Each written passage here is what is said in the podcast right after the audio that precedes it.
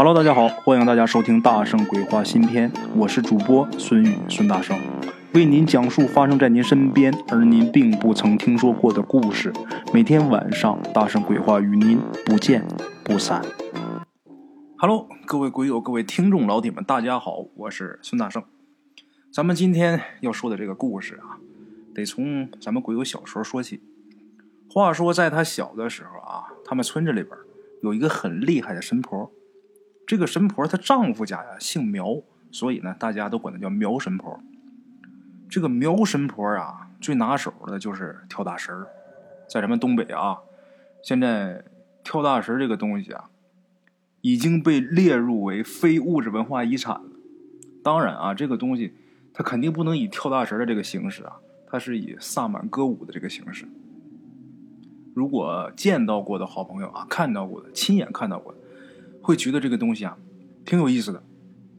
他这个舞蹈啊也挺漂亮的，而且他这个唱腔唱调啊，尤其是帮兵唱这个帮兵角啊，他是单独有一个腔调的，很好听的。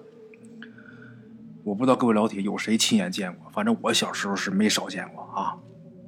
一般这个跳大神啊，都是女的是大神，男的呢是二神，一般都是两口子。这大神跟二神啊，两口子居多，但是也有好多。是两个搭档，这帮兵啊是外边请来的。今天呢，比方说我这有事儿啊，你来给我唱，他来唱敲这个大神脑袋上盖块红布啊，而上面放这个呃纸幡啊，这是耷拉着。这个帮兵唱一回，他给人付多少钱？这是互相呃请来搭档的，也有两口子干的。两口子干，你请帮兵这个钱就省了，这些呃整个这个活的钱就这两口子都赚了，是这么回事为什么说女的要充当大神这个角色？因为女性这个身体啊，它属阴，这些个灵体它比较容易能附上来。这个跳大神的大神啊，这位大神就是所谓的灵媒呀。这个灵媒他必须得有一个阴性的体质，所以说男人呐很难，男人也可以，但是必须都是那种看上去啊很弱不禁风，一看就是体弱多病的那种。一把椅子。供桌前面供上一碗米，米上插上香，这几根草香一点着，这仪式就开始了。神婆坐椅子上，脑袋上盖着红布。这二神呢，手里拿一个鼓，这鼓叫文王鼓。这个文王鼓啊，它这圈外边这个圈啊，它是柳木的，后边是拴着八个大铜钱，乾肯艮震巽离坤兑八个大铜钱。这鼓一响，哎，这二神就开唱了，唱的就是帮兵诀。这个二婶手里这个鞭啊，这个鞭叫赶将鞭，拿这个赶将鞭打这文王鼓，那声音特别清脆啊。我家里边还有一面这个鼓，回头有兴趣的话，到时候有机会啊，给大伙看一看，挺有意思的。这个二婶是一边敲一边唱，这大婶这时候浑身啊就开始颤抖，一开始可能是很轻微的。随着这个鼓点儿啊越来越剧烈，他这个颤抖也越来越剧烈，双眼紧闭，这脸呐不停的扭曲，就好像是很痛苦的样子啊。但是这个表情你很难看得到，因为他脸上盖着红布呢。有的时候这红布是盖一半的，你能看见；要是全盖上，你根本就看不见他什么表情。哎，这个脸很痛苦，几乎就已经是扭曲了，嘴里边还发出各种动物的叫声啊。你说是动物的叫声也好，你说是一些很奇怪的声音也罢，总之啊，反正你听不明白。咱们鬼友说，记得那时候这个苗神婆啊，留着齐肩的中长发，随着鼓点越来越剧烈，抖动呢也是幅度越来越大，到最后就直接就这头啊就啪啪就开始甩了，甩的直响，哎。咱们鬼友说呀，一般就到这个时候啊，就代表了这个神来了，也就是咱们说上仙了。他来的不一定是什么，或许是清风，或许是碑王，不一定，也许是各路神仙，狐黄白柳灰。哎，您这帮兵这个帮兵诀里边不是都有这么一句吗？你或是狐，或是黄，或是清风，或碑王嘛，不一样。哎，狐是狐狸，黄是黄皮子，清风是小鬼儿家鬼，这个碑王啊，横死。当然，他每一个代表都不一样啊。上来之后得报号，如何如何。这个题外话，咱就不说，咱接着说故事啊。这个随着抖动的这个幅度越来越大呀，这个仙儿啊上来了。一般到这个时候啊，旁边这些看热闹的都躲到一边去，大气都不敢喘，就生怕得罪哪路神仙再降罪于此。哎，他请上这些东西，要么是横死鬼，要么是小鬼，要么这些个野仙。这些个仙姐，咱说那脾气反复无常，真说这仙姐，你说要是生你气了，到时候你可遭了殃了。哎，这个苗神婆呀，到最后啊。就连她屁股下边坐的这个椅子都跟着她一起转，甩着头满屋打转啊！咱们鬼友说，一般说看到这个情景的时候，那对苗神婆那都是很羡慕的。羡慕什么呀？羡慕他可以通神仙呢。也正是因为这个苗神婆可以通神仙，所以说他们家的小孩啊是没少欺负咱们鬼友他们。咱们鬼友他们呢心里边很惧怕他妈。你说他妈，咱把他欺负了，他妈再找这些鬼怪神仙来收拾我们，可咋整啊？所以这些小伙伴们呢，苗神婆他家这些孩子，只要欺负他们，他们一向都是敢怒不敢言，害怕，怕他妈。而且呀，不光是怕，而且还挺羡慕他的。为什么呀？因为每当这个苗神婆跳完大神的时候啊，这个香米碗下面都有压的这个香火钱。这都是来看事的、看病的人给压的，这叫堂子钱。这个钱在当时三块的也有，五块的也有啊，在这个香炉碗下边，偶尔还会有十元大钞。在那个年代，一毛钱可以买三根雪糕的年代，那那些钱在咱们鬼友他们眼里那就是巨款了。这苗神婆每次帮别人看过病以后啊，他都会给他儿子拿钱，然后他儿子去这合作社买好吃的。咱们鬼友他们呢，也只能是跟在人家屁股后面看着。所以那时候咱们鬼友真的特别羡慕啊，人家家里边有一个神仙妈妈，那我妈咋不能呢？回家跟他妈商量，说妈，你看你能不能跳个大神啥的？他妈上去俩大嘴巴子，滚犊子！话说有这么一年冬天呐，一大早上，这苗神婆啊，也不知道为了啥，跟她丈夫俩人就吵起来了。那个时候，那个年代，夫妻吵架啊，免不得都会以女人被男人狠狠的削一顿而收场。苗神婆他们家也不例外啊，管你啥神不神婆，自己爷们儿，你该削还削。挨了打的这个苗神婆啊，是连哭带喊的跑出家门，在左邻右舍的这个眼皮底下呀，就跳进了村子里边唯一的一口大水井里边。可能有很多好朋友没见过那种。水井，就是一个村子里边啊，就一口大水井。大圣我倒是见过，但是我见的时候，那井里边已经没水了啊。一个村子里边这么一口大水井，这个水井很大，井口呢一般都是一米见方左右，不像现在咱们打的这个机井，往里边下的水泥管一般也就是三四十公分。过去不是一个大井口，在这井口上面啊有一个辘轳，上面缠着这个很长的绳子。这个绳子有一头拴辘轳上，那头呢是，呃，拴着一个大桶。这桶一般都是皮质的，柳木的桶。这玩意儿抗泡，柳木这东西不怕水泡，它用的时间能长一点。一般全村啊，这一个村子人吃水就靠这口井。咱们鬼友他们村就是这样。这口井到了冬天的时候啊，水井周围啊，慢慢的都结上冰了。因为往上拎水的时候，水一洒，洒到旁边这个井壁上，它天冷啊，它就冻冰了，一点一点的，这井壁就很滑。这苗神婆呀，她真跳井啊！她这一跳井，这左邻右舍大伙这一嚷嚷，就都奔这水井去了。到那之后，就想办法怎么把人给救出来呀？到那一看呢，还好，这苗神婆人是跳下去了啊，可是呢，这身子。还在这水面上飘着呢，就这么的，赶紧啊，把这个辘轳井上面这个绳子给续下去。这人被救上来了。除了这人呐，给冻的是直打哆嗦以外，这苗神婆啊，还真是捡一条命。人好歹是没死，可是奇怪的事啊，也就从苗神婆跳井那天就开始了。怎么回事呢？这个苗神婆啊。他跳井还没过去一个礼拜时间，鬼友他们村老李家的这媳妇儿啊，也是两口子吵架，然后也鬼使神差的跑到这口水井那儿，到这个水井跟前儿啊，嘣儿都没打，扑通一声就跳下去。刚开始啊，大伙儿也不着急，怎么的呢？大伙儿前两天刚经历这事儿啊，这苗神婆刚跳进没几天啊，是吧？那人家都没事估计这老李家这媳妇儿啊，肯定也没事顶多就是动个好胆的，啊，回家喝点姜汤，拿被捂两天也就好了。大伙想的可美好了，可是万万没想到啊！不管拿着手电筒怎么找，这井里就是看不见老李呀这媳妇儿的身影。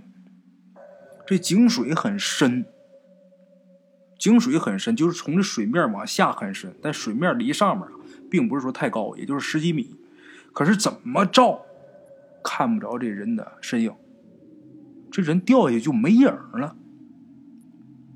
这时间很快就过去了，大伙一看完了。井沿上，老李家这个丈夫啊，也是放声大哭啊，也后悔呀。大伙一看，这是完了，这么冷的天呐，这在深井里边，估计就找到了这人，肯定也淹死了。就算是他侥幸啊，呛两口水呛晕了，你这么动也不行啊。时间一分一秒过去，大伙就断定这人完了。可是人完了是完了，你甭管说这人是死是活吧，这人得给捞出来呀。怎么的呢？第一呀，捞出来你该下葬下葬；另外一个什么呀？全村人就指着一口水井啊，你说这水井里边有一死岛，这水你说以后怎么吃？村里老人发话了。得赶紧弄上来，就这么的，大伙就对这个水井啊，什么工具都用上了，一直折腾到半夜。别说老李家媳妇儿啊，就连这个衣服上的一个睡布都没捞上来。大伙这时候都感觉不对劲儿，就想这人就算是沉底儿了，可是这人死以后他肯定能飘上来，这怎么没上来呀？这时候啊。大伙都有点发愁。这村子里边啊，就这一口井，这口井如果放弃了，你说这大冬天的，你说想打井不可能的，地还冻着呢，井肯定是打不了了。那怎么办呢？只能是家家户户啊，到邻村去打水喝。那大冬天的，走路那一呲一滑的，得挑着挑去旁边村去打水去。这口井啊，暂时呢就没人用了。因为这个死岛始终是没捞上来呀，这口井就在这放着。可是打以后的日子里边，这个事儿却越发展呐越严重，愈演愈烈。怎么回事啊？鬼友他们村里边，只要是两口子吵架，这媳妇儿你只要是一眼看不住，他就往这井口跑，跑到井口头也不回啊，义无反顾的就往下跳。就好像事先都约好了似的啊！这些吵架的媳妇就齐刷刷都奔这口水井去，都是义无反顾往下跳。更不能让人容忍的是什么呢？除了第一个带人跳井的这苗大神没死以外，所有跳井的这些年轻的媳妇儿，全都找不着影了。那真是应那句话啊：“活不见人，死不见尸啊！”这人活生生的就在井里边就消失了。这玩意儿你说哪说理去呢？有的几户人家，就是也是因为吵架啊，但是被家里人死死给拉住，没有跳成井的这些女人呐，过后啊自己说，过后她自己都后怕啊，就说当时也不知道怎么回事，这脑子里边就一片空白呀，耳边就老有一个声音，这声音就是让他们往井里跳，哎。他们当时脑子里边就想，只要是跳进这井里边，什么都解脱了。这事很奇怪，当时是那么想，可是事后啊，就觉得这个事不可思议。那怎么就人就跟疯魔了似的呢？这村子里边啊，因为这个事儿，这个事儿啊，在某些方面反倒还成了好事了。怎么回事呢？因为这件事这村子里边家家户户啊都和谐不少啊。再也听不见这两口子吵架了，不敢吵架呀！一吵架就往井里蹦啊，那多吓人呐！也碰不着那个掐腰骂大街的了，大伙都害怕呀，真害怕那口水井。后来这村民一商量啊，这口井绝对是犯说的。咱们找人看看，那找谁看呢？那肯定找苗神婆啊，这现成的呀，是吧？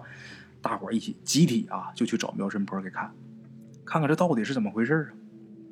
可是谁也没想到，大伙找着这苗神婆的时候啊，这苗神婆啊，脑袋摇的跟拨浪鼓似的啊，放话出来了：以后只要是关于那口井的事儿，谁都别来找我，找我也没用。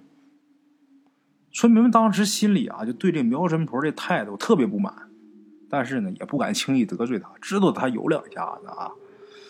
后来这个没招了。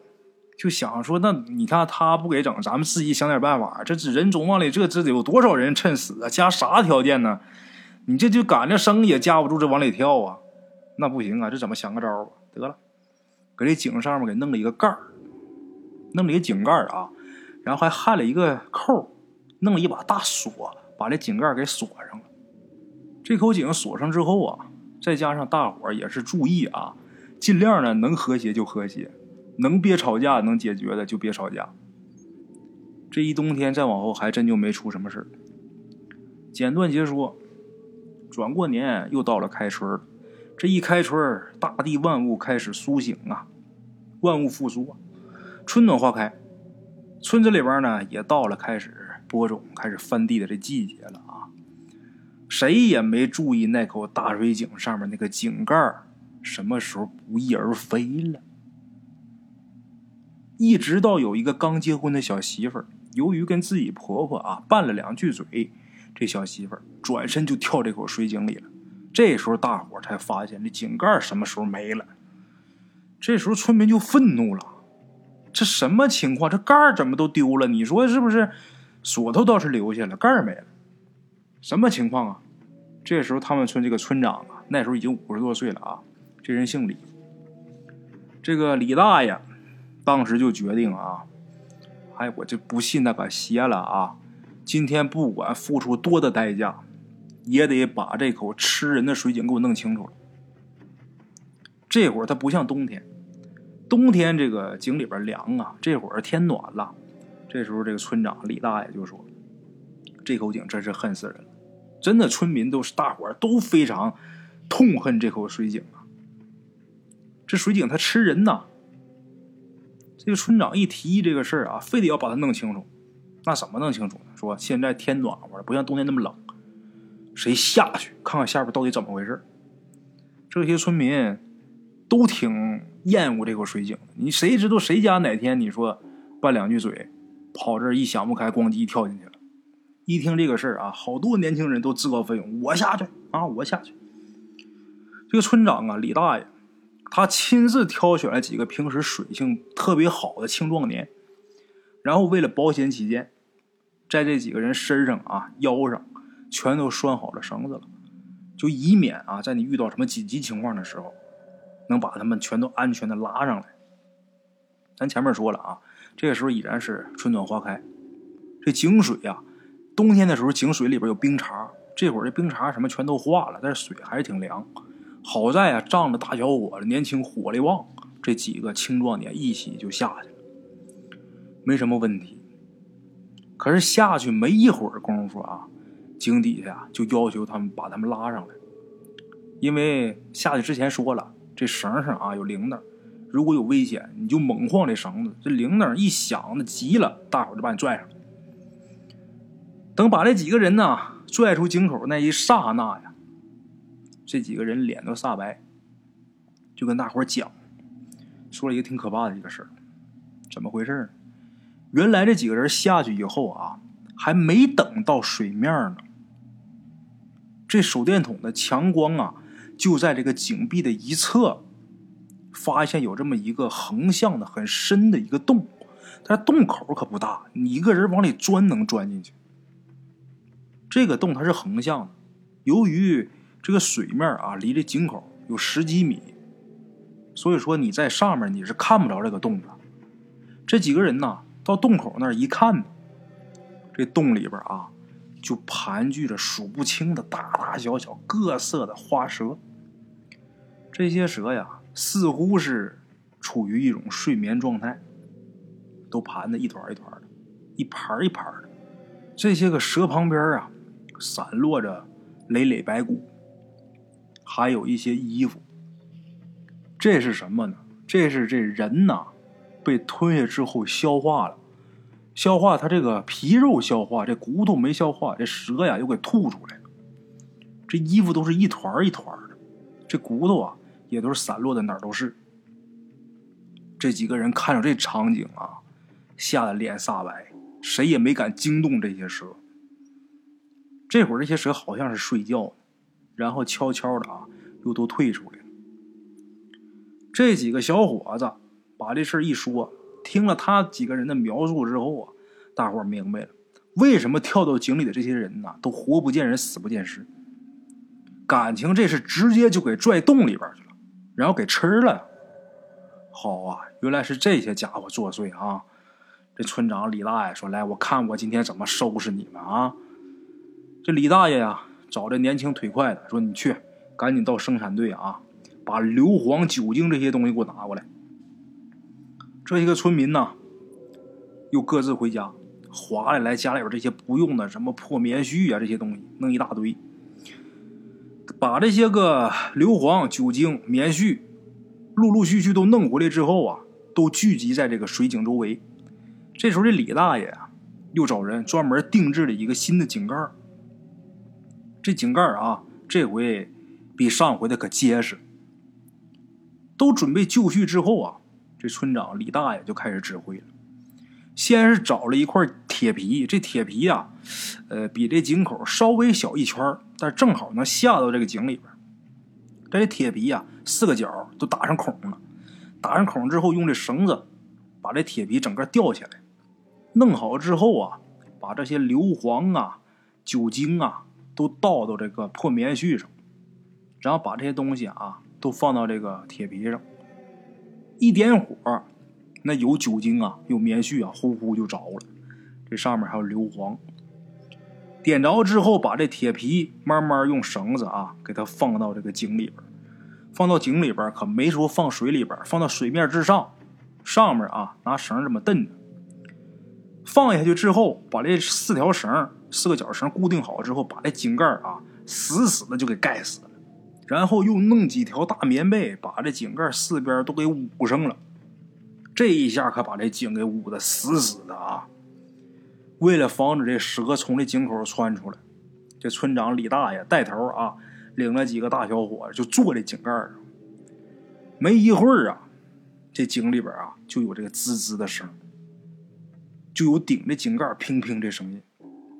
大伙正在这得意呢，心想这下可行了啊，把你这些祸害人的家伙都给你熏死。可是正在这时候，远远的就看见这个苗神婆啊，急急忙忙就跑过来了。这苗神婆这神色呀，特别慌张，上来就伸手往下拽，在井盖上坐着这几个人。这时候村长李大爷生气了，他急了，谁也不许给我动啊！今天我就不怕这他妈神婆子了。村里边他妈有事找你，你不管，这会儿我们自己来治这些东西，你还往下拽我们，你什么意思？可是这个时候啊，这苗神婆就听见井里边的声音呐。突然间就把这嘴张开了，这嘴张的这个大的这个幅度不是正常人张张嘴那个幅度啊，而且打这嘴里边往出吐信子，这眼睛啊，一看这眼仁就跟蛇的那眼珠是一样的。我的妈呀，这可把坐井盖上这几个人给吓坏了，这一下全闪开了。我的妈，这苗神婆她是个妖精啊！大伙就四散开跑啊！在这关键的时刻呀，还得是这村长李大爷，谁都别跑，想活命的都给我拿家伙事上！这村长李大爷啊，带头拿个棒子就冲上去。这个苗神婆啊，这时候就不在乎大伙对他围攻，就一心要把这井盖给弄开。这意图很明显，他是要救被困在这水井里的这些蛇子蛇孙呐。这井盖啊，真被他给弄开了。这井盖刚一打开，井里的浓烟啊，瞬间就冒出来了。还没等大伙动手呢，这苗神婆被井里的硫磺烟一熏，大头冲下就栽井里去了。这村长李大爷，哎，我们这成功的有点太容易了。来来来来，盖盖，正好他掉下去啊，赶紧盖盖，把这井盖咣又给扣上了。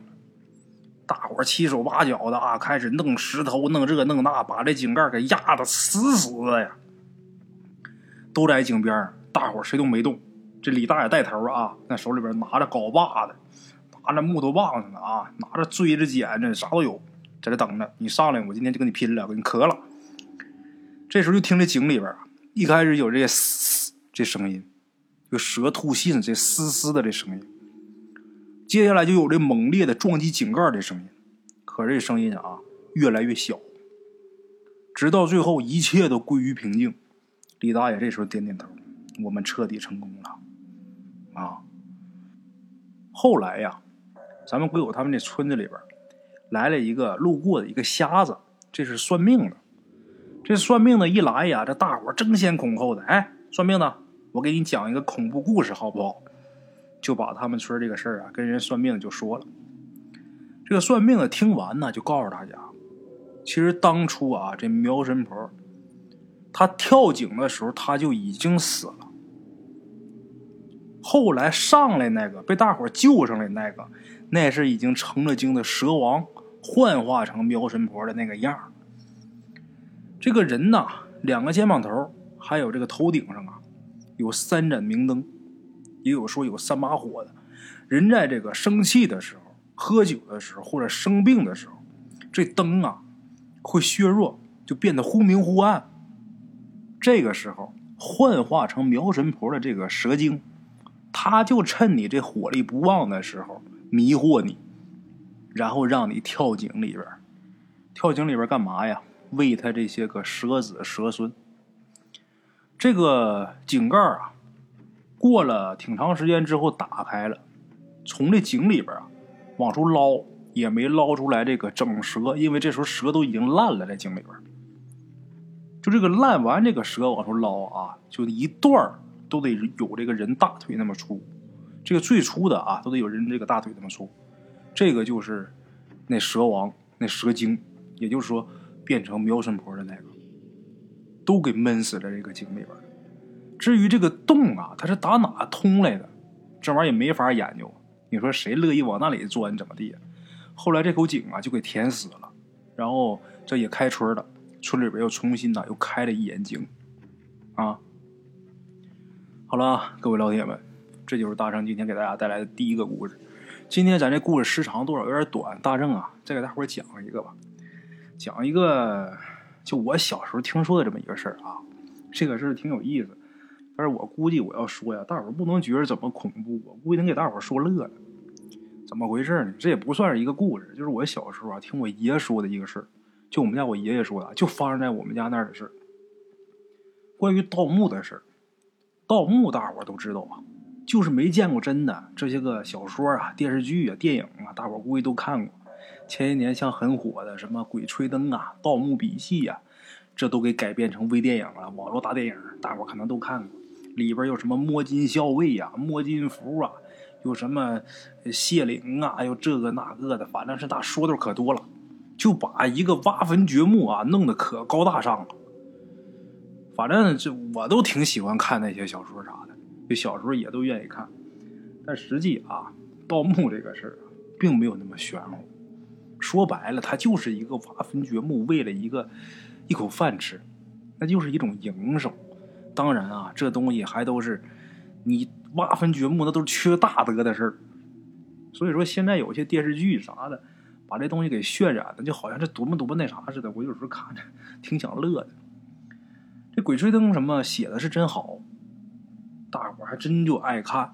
可是啊，这就是都知道是假的，谁都知道，那就明摆着是有条有理的在那胡说八道。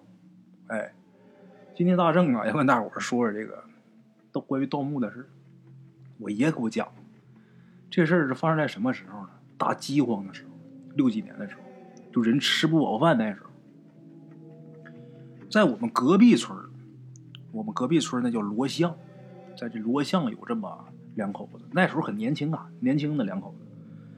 这两口子就真的饿的不行了，有一句话叫“朱门酒肉臭，路有冻死骨”，这句话大伙都能明白什么意思。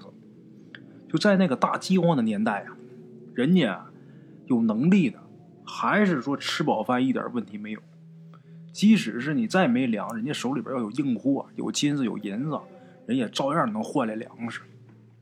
哎，只不过粮价可能是很高啊，但是人家想活命、想吃饱还是没问题。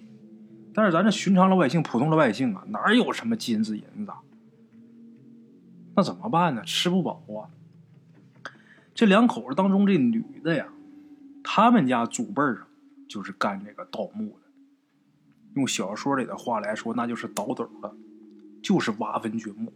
他还真有一套手段。然后到这个这女的这辈儿啊，家里边没男丁，这手艺算是失传了。另外一个挖坟掘墓、刨坟掘墓，那玩意儿太损呐，损阴德的事儿。所以说，就是有男丁、有儿子、有后人，也不愿意让他们干这行。但凡能吃饱饭，谁乐意干那个？但是这些东西，干这个几辈儿了呀，那肯定多多少少总结了很多经验。这些个经验呐，就都给写到一个本上了。什么什么坟，这个坟怎么怎么挖，这里边在什么地方有什么东西，这书上都记着。这两口子当中，这女的呀，她不没有兄弟嘛，没有哥哥，没有没有弟弟，最后这书什么就传她手里边。他虽然是没上过学，但是小的时候啊，他父亲教他认过字儿。他把这些书上这些东西啊，他还真就都给看明白、给吃透了。但是就闲着没事啊，就是当小说看了。他还真就看明白了。那大饥荒的年头，吃不饱，那人都快饿死了。最后怎么办？跟他当家的，跟那爷们一商量，咱盗墓去。盗墓上哪去盗去？就上我们村我们村叫东陵村呐。这个村子以前是埋这个四个藩王之一，这个尚可喜埋他的地方。为什么叫东陵呢？因为有这个上王陵。上王陵后期是迁到巴里去了，但是尚可喜他的这个媳妇儿可还在这个东陵后山埋着呢。后来文革给挖了，那是后话啊。这时候可还没挖呢。这两口子就想，要是能把尚可喜媳妇的坟抠开，里边估计得有好东西。咱不说这玩意怎么样，咱最起码咱能活呀。两口子就研究，就把这坟挖了吧，这也就盗墓去了。两口一商量，得了，就他吧。这人就饿的时候啊，饿到一定程度了，真是什么都不管不顾了，也不怕那些，能活就行，干。这两口子就去挖上个喜他媳妇这坟去了。像这个小说里边写的啊，又这什么探测仪、防毒面具，又这个工具、工兵铲，又那个，那都哎呦我的妈呀！那写的那个玄乎。这两口子咋去盗的？就扛一把铁锹，扛把铁锹就去了。这男的扛把铁锹，他媳妇儿拿个锤子，一个手拿锤子，一个手拿个凿子，就这副武装就去了。到那儿之后啊。尚可喜他媳妇这个坟呐，有坟包。咱说他这个媳妇也多，他好几十个媳妇，小妾啥的有的是。这坟也不是说规模多大，有坟包。这坟包啊是拿砖垒起来那种拱形的，但是在这个拱形砖外边又填了一层土。你打外边看，这还是一个土坟包。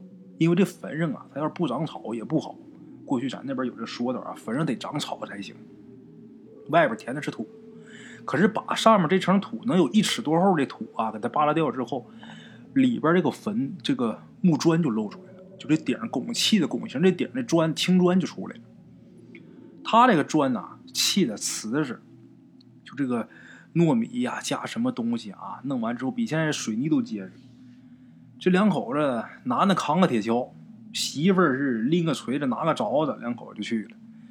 到那之后挖吧。把这土先弄掉之后，一看这有木砖呐，这铁锹你想，我怼这砖不行，那铁锹就怼卷刃了。这咋办？这不带锤子跟凿子吗？拿着锤子凿，一点点往下抠，最后就把这个圆顶啊抠一个洞，这洞刚好能下去一人，刚好能下去一个人。这男的就要往里下，他媳妇就一把给他拉住了，就说呀，看他父亲他爷爷留下那书啊，就说这个坟里边有毒气。说是这尸毒，这人要是贸然下去的话呀，如果要是中了这尸毒了，这人呐要够呛。那怎么办？他对象说：“那咋都费这大劲刨开了，怎么整啊？”结果这女的打怀里边掏出一瓶这瓶里边装的什么东西呢？头天晚上这女的抓的萤火虫，把这个瓶盖抠开之后，把这萤火虫倒到这个墓室里边去了。就算是墓室吧，那坟也不大啊，能有一间房那么大，顶天也就一间房，就给倒墓室里边了。他俩就搁上面等着。过了能有半个小时，往里边看，萤火虫那玩意儿有亮，那坟里边是黑的。一看这些萤火虫啊，还很欢乐的在里边飞呢。这时候，这个女的，这男他媳妇说：“行，下去吧，没事儿。”这个坟旁边啊，有两棵树。老上家的过去那个坟啊，他们家那个坟，哪个坟包前面都有两棵松树。正好就把这带的绳子，刚才忘说了，还有绳子啊。把这绳子往树上一拴，拴好之后，那头就扔下边去了，顺着绳就下去了。下去之后，自己这蜡烛点着了。点着之后，他媳妇就说：“呀，我照着吧，你摸吧。”下到墓室里就看着这棺材了。他那棺材可没椁。过去咱说那有钱人家棺材不得是棺椁吗？但是尚克喜跟他正室这媳妇儿，人家那上王陵那坟里边肯定是有棺有椁的。像这些小妾呀，这些二媳妇、三媳妇那就没有了，没有椁，就是棺材。这棺材可没直接这个贴地儿啊，下边有一个木床，就放棺材的有那么个台儿啊，就比比这个墓室其他地方能高那么一尺多高。这棺材就在木床上放着。这棺材是什么木头呢？挺好，就松木的。再打一个，它这个坟呐，这个位置它它不潮，所以这棺材呀一直都没烂。然后。他对象把这棺材盖儿拿铁锹一点一点锤着点点，连锤吧带凿吧，拿铁锹带别，这棺材盖给弄开。弄开之后，他媳妇儿怎么说是个女的？咱说你这书看的再好，这实战头一回呀。媳妇儿说：“我我拿蜡照着你，摸吧。那玩意儿就得摸，伸手摸。”他媳妇儿就给他照这蜡，然后这男的就伸手啊，上这里边去划了，去去摸。摸没摸出来？真摸出来了，摸出一个钗，一个玉钗，摸出来两根金条，这个条子，真金的啊，两根条子，摸出几个元宝，还有不少大钱什么的，还有女的戴的这个珍珠项链啊，乱七八糟。摸差不多的时候啊，这女的就跟这男的就说：“就说别都拿出来，那那那给留点我我爸我爷爷那书上写，就是不管说到哪弄，多少给留点，不能都给拿走。这男的呀就不信那个邪，就把能划了都划了，就心想，那都这这来都来刨都刨了，缺德事已然都干了，那干嘛还留点？你能能怎么的？就都给拿了。拿好之后，这俩人要往出走的时候，棺材这边就有动静。拿这蜡回头一看呢，棺材里边这女的坐起来，身上全都是白毛，刚才没有，刚才没有，就刚才摸的时候都没有，就这一会儿坐起，身上全是白毛。这女的尸首也没烂，怎么回事呢？她可不是说这一棺材白骨啊，她为什么没烂？就因为那地方啊，首先它不潮，另外一个这个坟呐，密封的也是好。所以说这尸首啊没烂，就类似于干尸。可是这会儿一遇着空气呀，这人家马上就氧化了，这尸体啊就很吓人，而且身上全是白毛，跟刚才不一样。刚才那就是个死人，这会儿一看跟猴似的，把这两口子吓的。你说那绳子，你要是说往下下倒是好下，你往上爬它不好吧？它不像梯子，那得有膀子力气。这男的行了，拽着绳子蹭蹭蹭上去之后，你说。这女的她得在下面拉住绳，这男的往上蹬她。但这会儿你哪有那功夫啊？那边已然坐起来了，把这两口子吓得就吓不行了，就想今天要完了。男的把铁锹拿过来，他妈那也不能说就就让他弄死我呀，我得跟他干呢。结果棺材里的尸首啊，真站起来了，而瞅那意思啊，要往棺棺材外头爬，那下一步就奔他来了。这两口子，这女的，她身上一直有一个有一块玉，就这块玉，她家就穷那样，都饿那样，这块玉没舍得当，没舍得卖，怎么的呢？这个玉啊，是他爷爷祖辈传的。这块玉啊，你看着它，它就是像那个羊脂玉啊。但是你细看，这里边有这血丝儿。他爷爷就说呀，这块玉是块宝玉，什么的呢？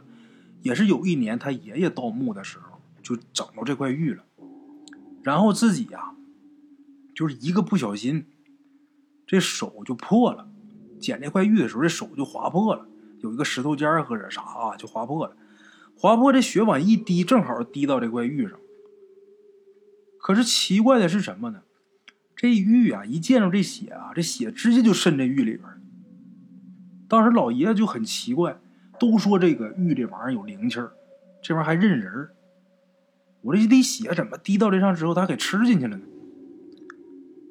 就觉得这是个宝贝，所以说老头一直没卖，一直一辈一辈传给儿子。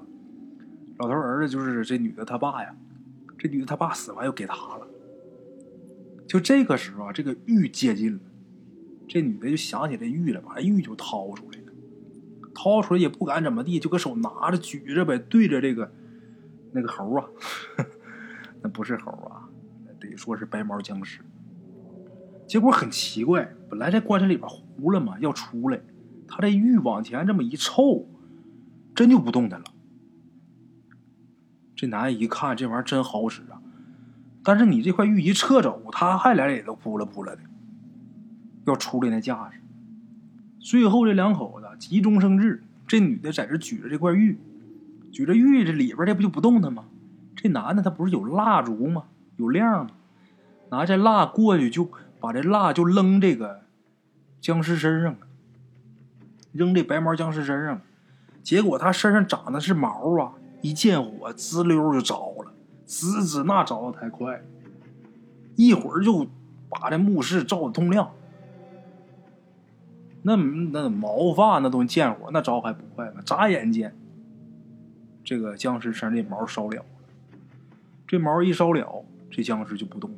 看那架势啊，就就像这个本来这个活人一下死了似的，不动了。两口子这时候也吓坏了，这时候一看不动，赶紧的吧，这女的在这举着这块玉去，怕他万一什么时候他再扑棱，他再动一下呢？这玩意儿也没见过呀。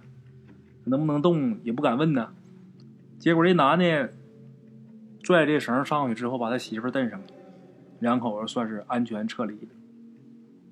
回去之后啊，一直也没有事儿。哎，文革的时候呢，这坟也被刨开过，又重新给刨开。刨开之后，里边这个陪葬品是没了，可不没了吗？让这两口子已经给摸完了呀。但是明显看啊，这尸首被烧过，还是近期烧的。就是这两口子的事儿，这两口子拿着这些东西，就打这个墓里边弄出这些东西，还真是换来了粮食，换了吃的了。在那个那个年代啊，人家连吃草都费劲的年代，人家能吃上肉。哎，当然这些事儿啊，那都是后期啊，老头老太太都老了之后说的。现在呢，人家也没了，这两口子头好多年就没了。这事儿啊，如果要人家要是还有的话，就不能给人瞎说了。这事儿是我爷跟我说的啊，这个真实性具体有多大，我还真不清楚。但这事儿挺有意思的，今儿跟大伙儿分享一下啊。好了，各位老铁们，咱们今天这故事啊，就先到这儿啊。在咱们今天节目的最后啊，大圣要给各位老铁们推荐一首歌。这首歌啊很难得，是咱们听众自己作词作曲的一首歌啊，他的原创歌曲。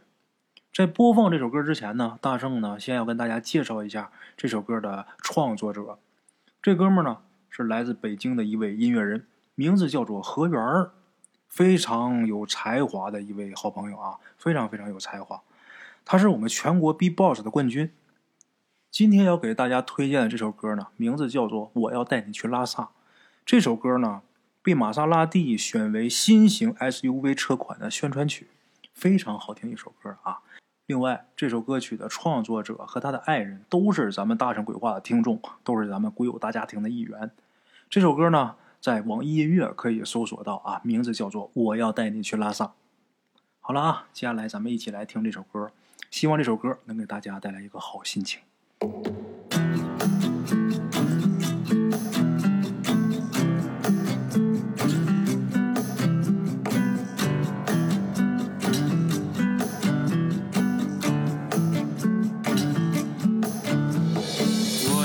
带你去拉萨，那里是我的家，有蓝天，有青草，还有他。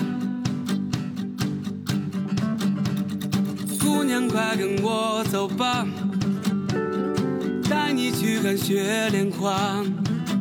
为你写的歌，你是否听懂我的心啊？